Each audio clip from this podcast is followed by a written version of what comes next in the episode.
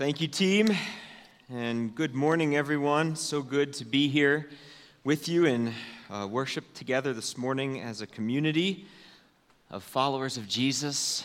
I wonder this morning, as we begin, has anyone faced any agitation this weekend or this past week? Anybody been agitated lately? Maybe some. Some. There's some yeses in the crowd. I, I wonder if anyone is uh, born on February 29th, because I suspect that would be very agitating. to every year watch everyone else have a birthday, but yours only comes once every, what is it, how many years? Four years. It's a leap year, everyone. There's an extra day in February this month. I hope you all enjoy it.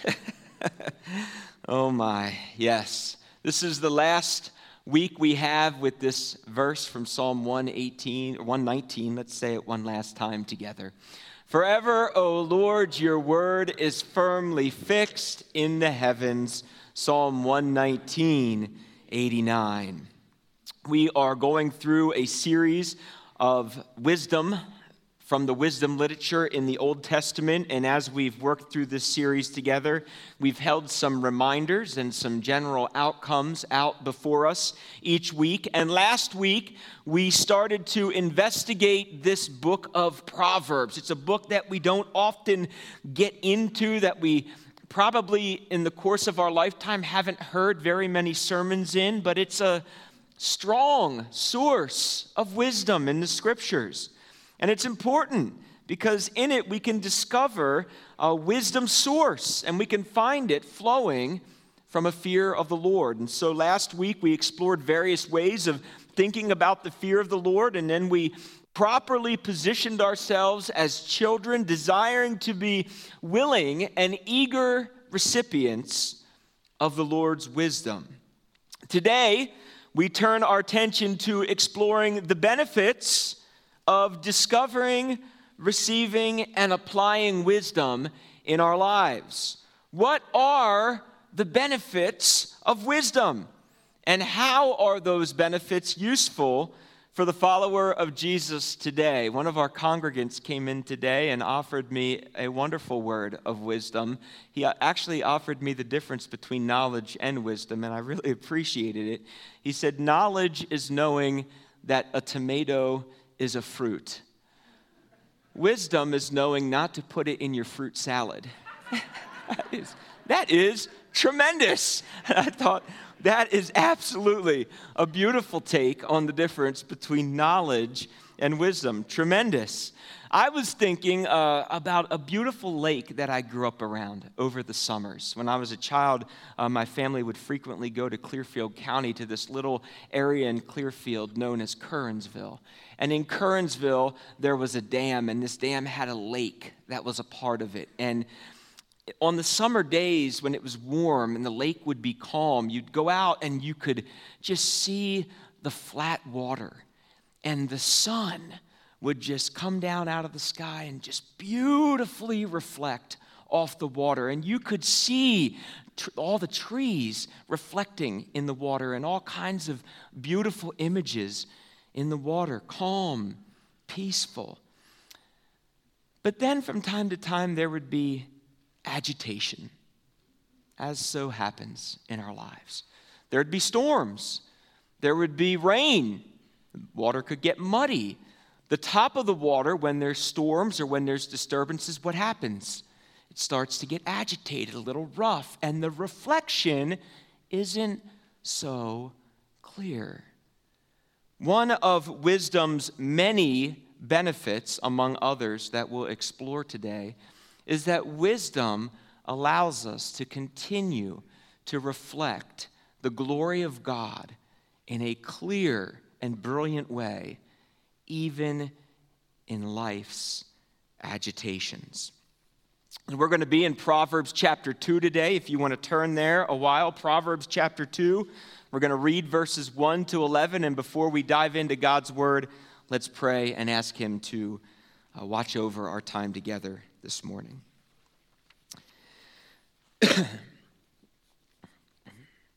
Lord, we are thankful because you are good. And you go with us. And Lord, many of us here today, whether we're online or in this building, have faced agitation in the last week. Things have come and have unsettled us. They've disturbed our hearts, disrupted our minds, they've slowed the work of our hands, they've made uncertain the ways in which we should walk. And we're better than to turn into your word. Because, Lord, it's here that we know you're shaping us. You use your word in such powerful ways. You form us into the people that you want us to be when we come together in community and study it as a body. Lord, we know that this is purposeful, intentional, communal time together. And that in this space, your spirit is alive, he's active, he's working. Lord, your word is not stale, it's alive, it's active, it works. And so, Lord, as we open these pages today and as we read from the wisdom literature of Proverbs, Solomon's compilation of much wisdom. Use it to change us, to move us, to motivate us, to grow us, to form us into the image of your Son, Jesus. Might we leave here renewed, refreshed, recharged, and ready for the work that you have for us this week. Help us to grow as we study together. In Jesus' name we pray. Amen. Proverbs chapter 2, verses 1 to 11. This is one complete sentence in the Hebrew literature. Hebrews 2, 1 to 11. My son, if you receive my words and treasure up my commandments with you, making your ear attentive to wisdom and inclining your heart to understanding. Yes, if you call out for insight and raise your voice for understanding, if you seek it like silver and search for it as hidden treasures, then you will understand the fear of the Lord and find the knowledge of God. For the Lord gives wisdom. From his mouth comes knowledge and understanding. He stores up sound wisdom for the upright. He is a shield to those who walk in integrity, guarding the paths of justice, watching over the way of his saints. Then you will understand righteousness and justice and equity, every good path. For wisdom will come into your heart, and knowledge will be pleasant to your soul. Discretion will watch over you, understanding will guard you. From the beginning, we are reminded again as we open chapter 2 of the posture in which we are to receive wisdom. And we reviewed this posture, this childlike faith, last week and shared some qualities, some of which are on the slide before us again today. But one quality of childlike faith that we did not consider last week is that children know that we are a part of a greater community. As children, we hear, we receive, and we learn our earliest instructions from our caregivers, from our parents, our grandparents, our aunts and uncles, and other family members. We recognize and we begin to understand from an early age that we are a very small part of something that is much bigger than ourselves. And like many other qualities of childlike faith, this quality too can grow dim as we age. If we fail to keep ourselves anchored to the biblical perspective of community. Friends, Childlike faith isn't just for us when we're children, it's for us for life. And throughout our lives, we are to be in a posture of submission to one another in love. This is a healthy, hallmark of Christian community? Are the people of our faith community practicing a willingness to submit to one another in love? Now, we can hear these words, but hearing and receiving words are very, very different, are they not? I heard a lot of the words that my parents said to me when I was a child. I did not receive all of those words as I should have. Right? We know the old colloquialism in one ear and. Yeah, that happens a lot. And some of the spouses in our congregation said, Amen. Mm. This is why our author drives deeper into verse 2. Make, make your ear attentive to wisdom by turning your heart to understanding. Here, the ear and the heart are connected to a proper reception of wisdom. Wisdom, as it goes into the ear of its hearer, must be received and planted in the heart in order for our life to experience true renovation and transformation.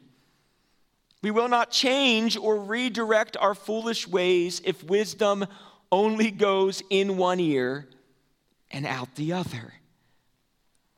For us to remain in a childlike posture, ready for the reception of wisdom, we must first recognize that we have great need for wisdom. Yes, I need wisdom.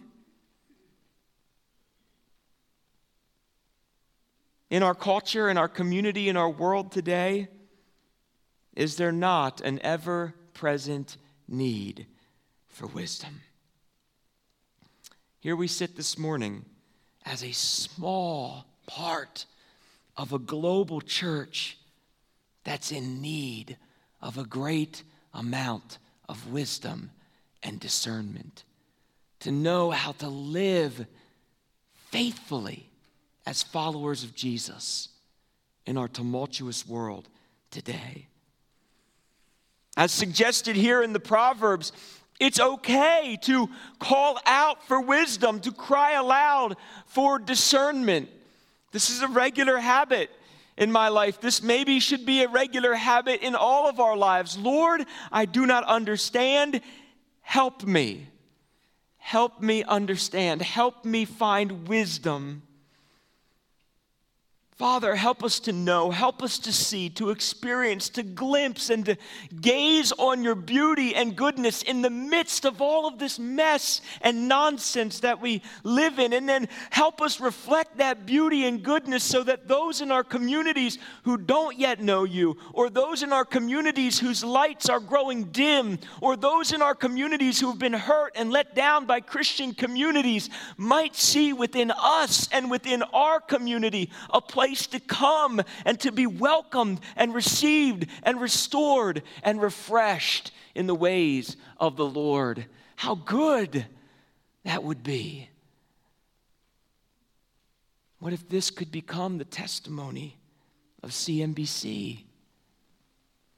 Wow. Perhaps for some it is. Perhaps for some who sit here today, you say, Yes, amen. This is how the Christian communities worked in my life. But still, there are others, are there not? In our communities, there are neighbors, the people we go to work, we go to school with every day that still need to taste and see that the Lord is good. Amen? And because of Christ's work in us, we can be active agents reflecting his goodness and His mercy in our communities, in our humility, with our childlike hearts. We cry aloud for wisdom and discernment. We seek it out. Like we would seek for water in a dry and desolate place, we search for it. Like we would search for a buried treasure, knowing that once we find it, it's ours in abundance for eternity, and it must be shared. Mm. Finding ourselves in a place of great need with humility, with selflessness, and a childlike faith, the writer describes then that we begin to understand what it means to know God.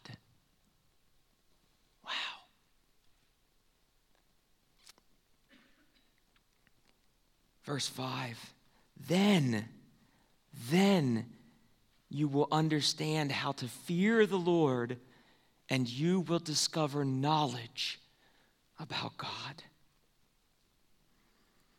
As we unpacked and we processed this concept of the fear of the Lord last week, I had to go for a walk with Sheila in the afternoon because I was, I was just wrestling with this concept. And as we were walking, I said, Sheila, I, I just, I don't have, I don't have a good way of thinking about this right now. Fear of the Lord. It, it's just, for some reason, I was unsettled. It was continuing to kind of bounce around like a ping pong ball in my head. Is this way or is it that way? Wrestling with it more and more. And to continue to rehearse and reflect on this concept over the past few weeks, a concept which I'll probably never be able to say, yes, I've arrived, I have a full understanding of it. I don't think I will. But I'd like to put forth a, a more simple definition for us to chew on together. The fear of the Lord is living with a constant and growing awareness of God with us and forming our lives and work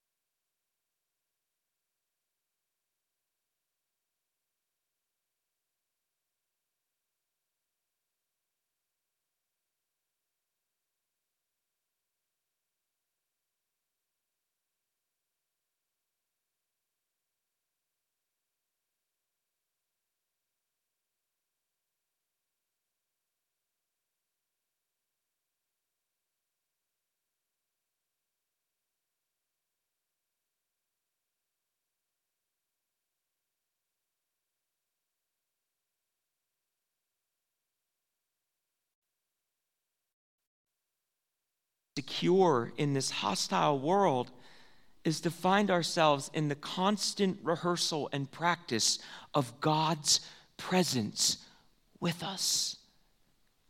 We often overlook it and take it for granted. I talk to people, oh, yeah, yeah, yeah, I know God's with me.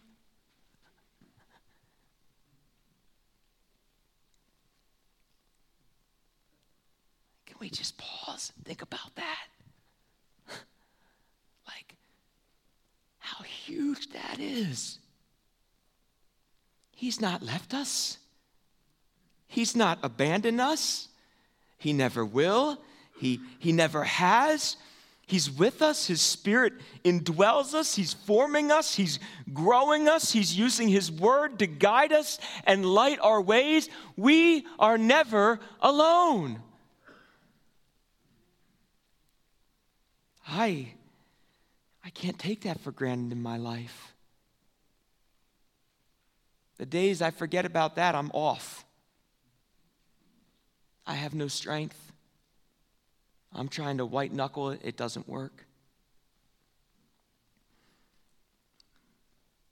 Man, but when I remember, Lord, you're with me right now. This is really hard, but you are with me right now. What am I missing? Help me see. Help me know. I don't know what to say, Lord. This is really hard and confusing. I've never had this situation before in parenting. I've never had this situation before in my marriage. I've never had this situation before in ministry. I feel confused and uncertain and lost, but I know you're right here with me right now, and I'm looking for your wisdom. Give me your words. God answers those prayers because He's with us and He's faithful.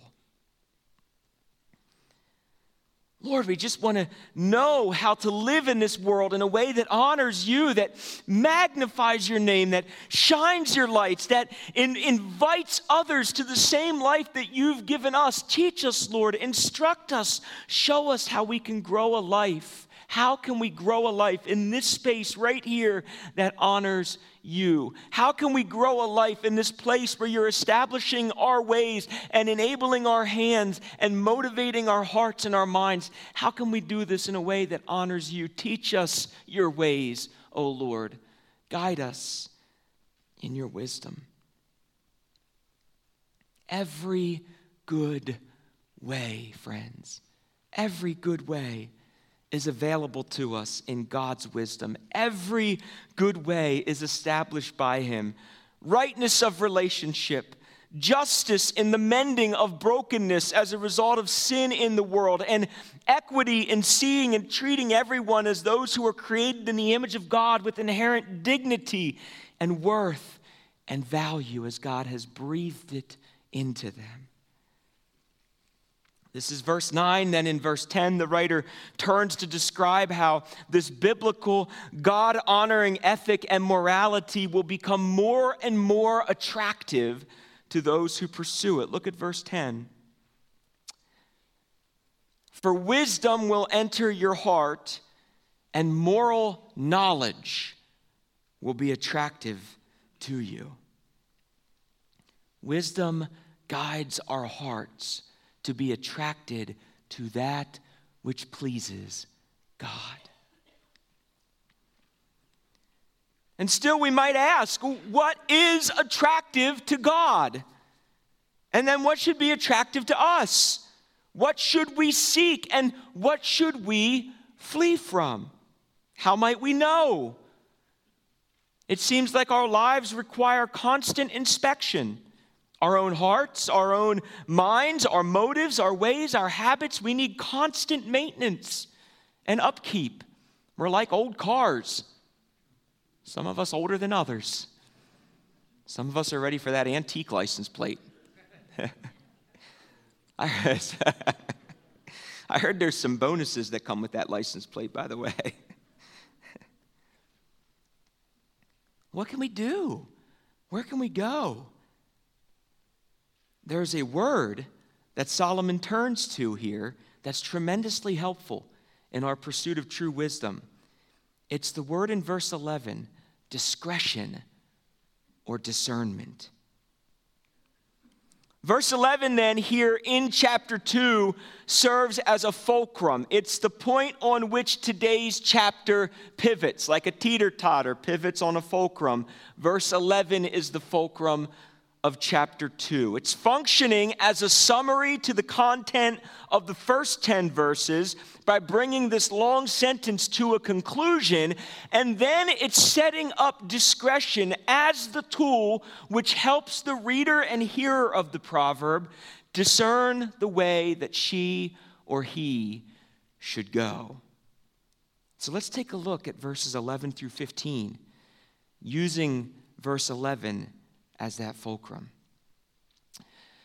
Discretion will watch over you, understanding will guard you, delivering you from the way of evil, from men of perverted speech, who forsake the paths of uprightness to walk in the ways of darkness, who rejoice in doing evil and delight in the perverseness of evil, men whose paths are crooked and whose, uh, who are devious in their ways. Reading this first set of verses, we see God using discernment as a tool that watches over and guards us, even sometimes delivering us. As we will explore further, the writer of Proverbs is going to frequently use men and women throughout the book of Proverbs to personify, compare, and contrast good and evil, wisdom and folly. Verses 11 and 19 are going to give us a very clear example of Solomon's use of the personification of vices. Next week, we're going to further explore an example of Solomon's personification of virtue. But first, here in verses 12 to 15, it's evil men. Then in verses 16 to 19, it is the forbidden woman. Take a look. Discernment, God's tool for wise living, helping protect us, to grow us in our understanding, to deliver us from wickedness, helping us refrain from perversity of speech. Do we hear perverse speech in our world today? Yeah? The word in Hebrew that's used for perversity is the same word that would be used for flipping over a bowl that is filled. So go back to that fruit salad at the beginning of the lesson. If someone came to the kitchen table and you had a bowl of fruit salad and they flipped it over, that's perverted. Our minds, as New Testament readers, when we read this, should be drawn to the New Testament where the house of God had become a den of thieves. You remember this account? In early in Jesus' ministry, the house of God had become a den of thieves. The people of God had taken God's original intention for the temple, which was so beautiful and so filled up and such a tremendous representation of God's presence with his people. And what had they done to that original intention? Flipped it on its head. So it makes sense then what Jesus does, right? Jesus comes in to a temple that's perverted and he flips over the tables. And he's actually taking what the religious leaders had twisted or flipped and making it right by reestablishing it as what God had intended. My house shall be called a house of prayer. Don't you love when Jesus does stuff like that? I'm just like, man, Jesus, oh, I love it. That's why I get so excited about the Bible. I watch Jesus do stuff. I'm like, man, that's awesome. Yeah. Man, when we speak and live and celebrate ways that are other than God's ways, as revealed in scriptures, we've perverted God's intended path to pursue our own. Discernment then helps us to see and know how God desires for his people to live and worship him in this world he's planted us in. Discernment keeps us from straying. It keeps us from walking in darkness, from delighting in evil, from practicing which is morally crooked and devious. The writer has more to say about how the tool of discernment can be life saving, even life preserving for the wise who choose to utilize it. This time, he's going to show us how discernment can keep us from that which may be tempting, but is forbidden. Look at verses 16 and 19. So, you will be delivered from the forbidden woman, from the adulteress with her smooth words who forsakes the companion of her youth and forgets the covenant of her God. For her house sinks down to death, her paths to the departed. None who go to her come back, nor do they regain the paths of life. And as you look at these three verses, we're invited to consider, again, personifying folly, foolishness, uh, temptation, evil, that which is forbidden as an adulterous woman, someone who's pursuing an immoral relationship through flattering or smooth words. Discernment, then, is a tool that can serve as a red flashing light for both men and women, a pause before pursuit that says, caution, forbidden. All verses 12 to 19 filled up with examples of that which is opposed to righteousness, opposed to justice, opposed to equity. These are the antitheses of wisdom, embracing evil and pursuing that which is forbidden. The voice of the serpent in the Garden of Eden gives us insight, right? He does this. First, he perverts God's words. He takes God's words and he turns them upside down. Then what does he do? He invites Eve and Adam to pursue that which was forbidden. This is how the evil one works. The ways of Satan do both. They twist what God has established as right and they invite us to pursue or to take for ourselves that which God has explicitly forbidden. And look at where this leads us. All of that crumbling, sinking, desperate, impulsive, isolating. We talked about the depth, power of shame forcing us into hiding before. It's enslaving, it's oppressive. Going after things that God says no to.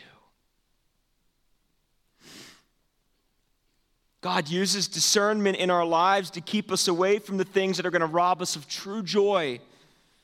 That which will keep us from knowing and experiencing His goodness, His righteousness, His peace, and His comfort. But, friends, there are good paths available. Look at verses 20 to 22. So, applying wisdom and discernment to our lives, you will walk in the way of the good and keep the paths of the righteous. For the upright will inhabit the land, and those with integrity will remain in it, but the wicked will be cut off from the land, and the treacherous will be rooted out of it. Wisdom teaches us as children that we're to walk, where we're to walk, how we're to walk, and the pace that we should keep while we're walking. That's the one I need a lot of help with. I don't know about you, I need a lot of help, Lord, with my pace. Sometimes I'm moving way too fast. Most of the time, I'm moving way too fast. And every once in a while, I'm moving way too slow. Lord, I need your help with my pace. I need your wisdom and discernment. This is the Christian life.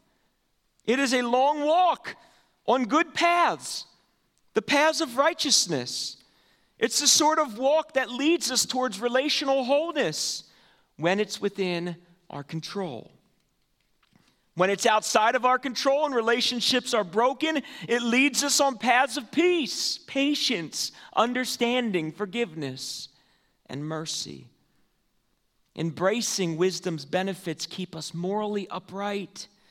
The word integrity here means blameless or innocent, living above reproach as in accordance with Jesus' command of love.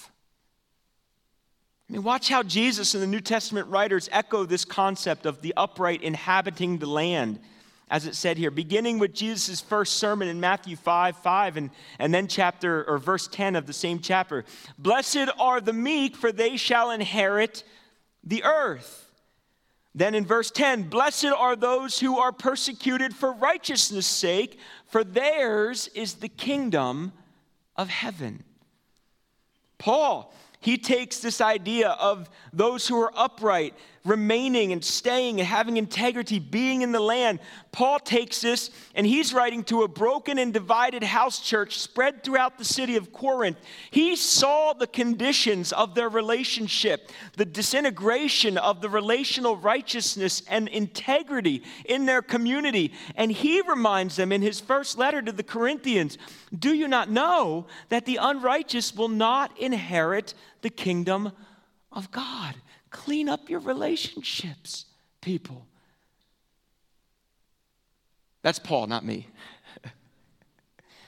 I wouldn't say it that. Paul's good at saying it like that. and he does in Corinthians over and over and over again. Clean it up, guys. Wisdom reminds us that as citizens who've been washed in the blood, baptized in the waters, formed in the word, sanctified and justified in the name of Jesus by the Spirit, our lives should have a certain quality or measure about them that is different from those who have not yet believed. God is interested in our obedience, in our faithfulness, in our conformity to Christ in the transformation of our minds and the renovation or renewal of our hearts. These things are important to God. They should be important to us. He's excited to watch us be formed more and more into the image of Jesus. He wants us to realize the depth of relationship we can have with Him as in humility we learn of our own inadequacy, our own weakness, and we grow in our dependence of Him.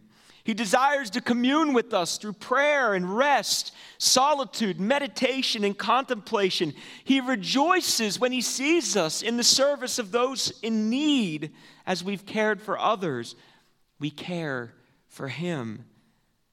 His word has been given to excite us, to disrupt us, to comfort us, to convict us, to invigorate us, to slow us down, to spark our imagination with wonders and complexities of a God who's given us light and life. And as we partner with and support those who He's called to serve, spread, and share the gospel to the uttermost parts of the earth, God is pleased that His people are participating as one body in His commission to go into all the world. The paths of wisdom might look a lot like the paths that our elders and pastors have established here at CMBC. They're simple ways, friends. They're not complex. Pray, study, be together in community, support those God has called, care for one another, worship together, be welcoming and hospitable with one another. Not out of a sense of duty or obligation, but out of the depth of gratitude for all that we've been given in Christ Jesus. What an opportunity then in Christian community to give honor and praise and worship as our response to a God who, in the sending of his only Son Jesus, gave sacrificially to free us and save us from sin and death and invite us into a good, secure, and eternal future.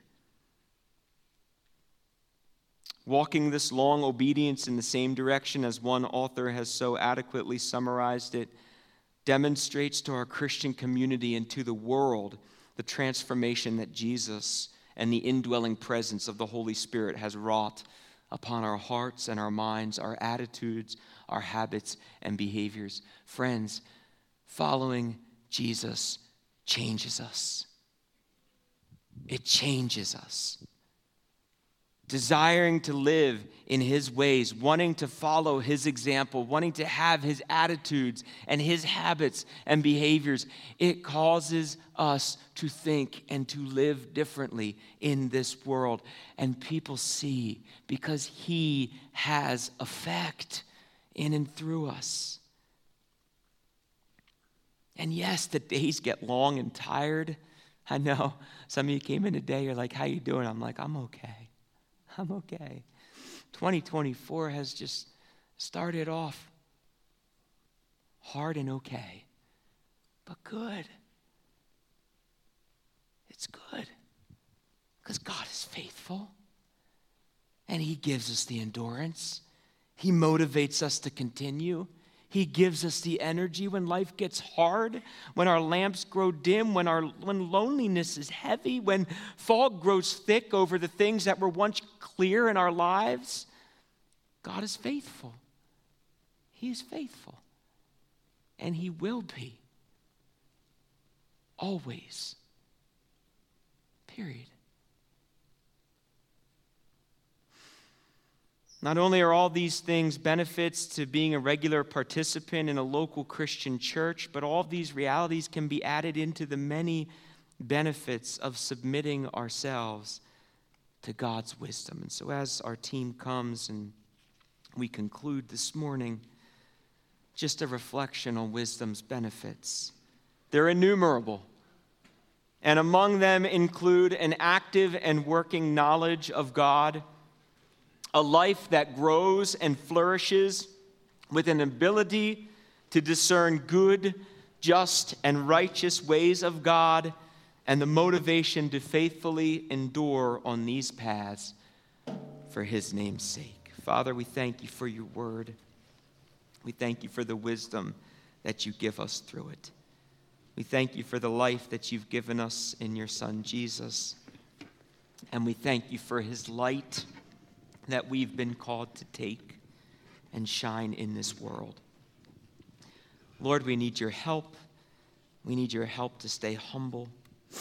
We need your help to stay eager. We need your help for the energy and endurance that's required.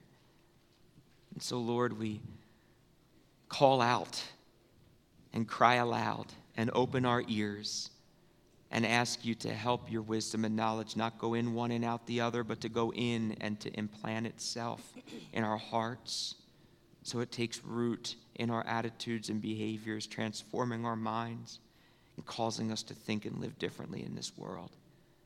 Help us today. In Jesus' name we pray. Amen.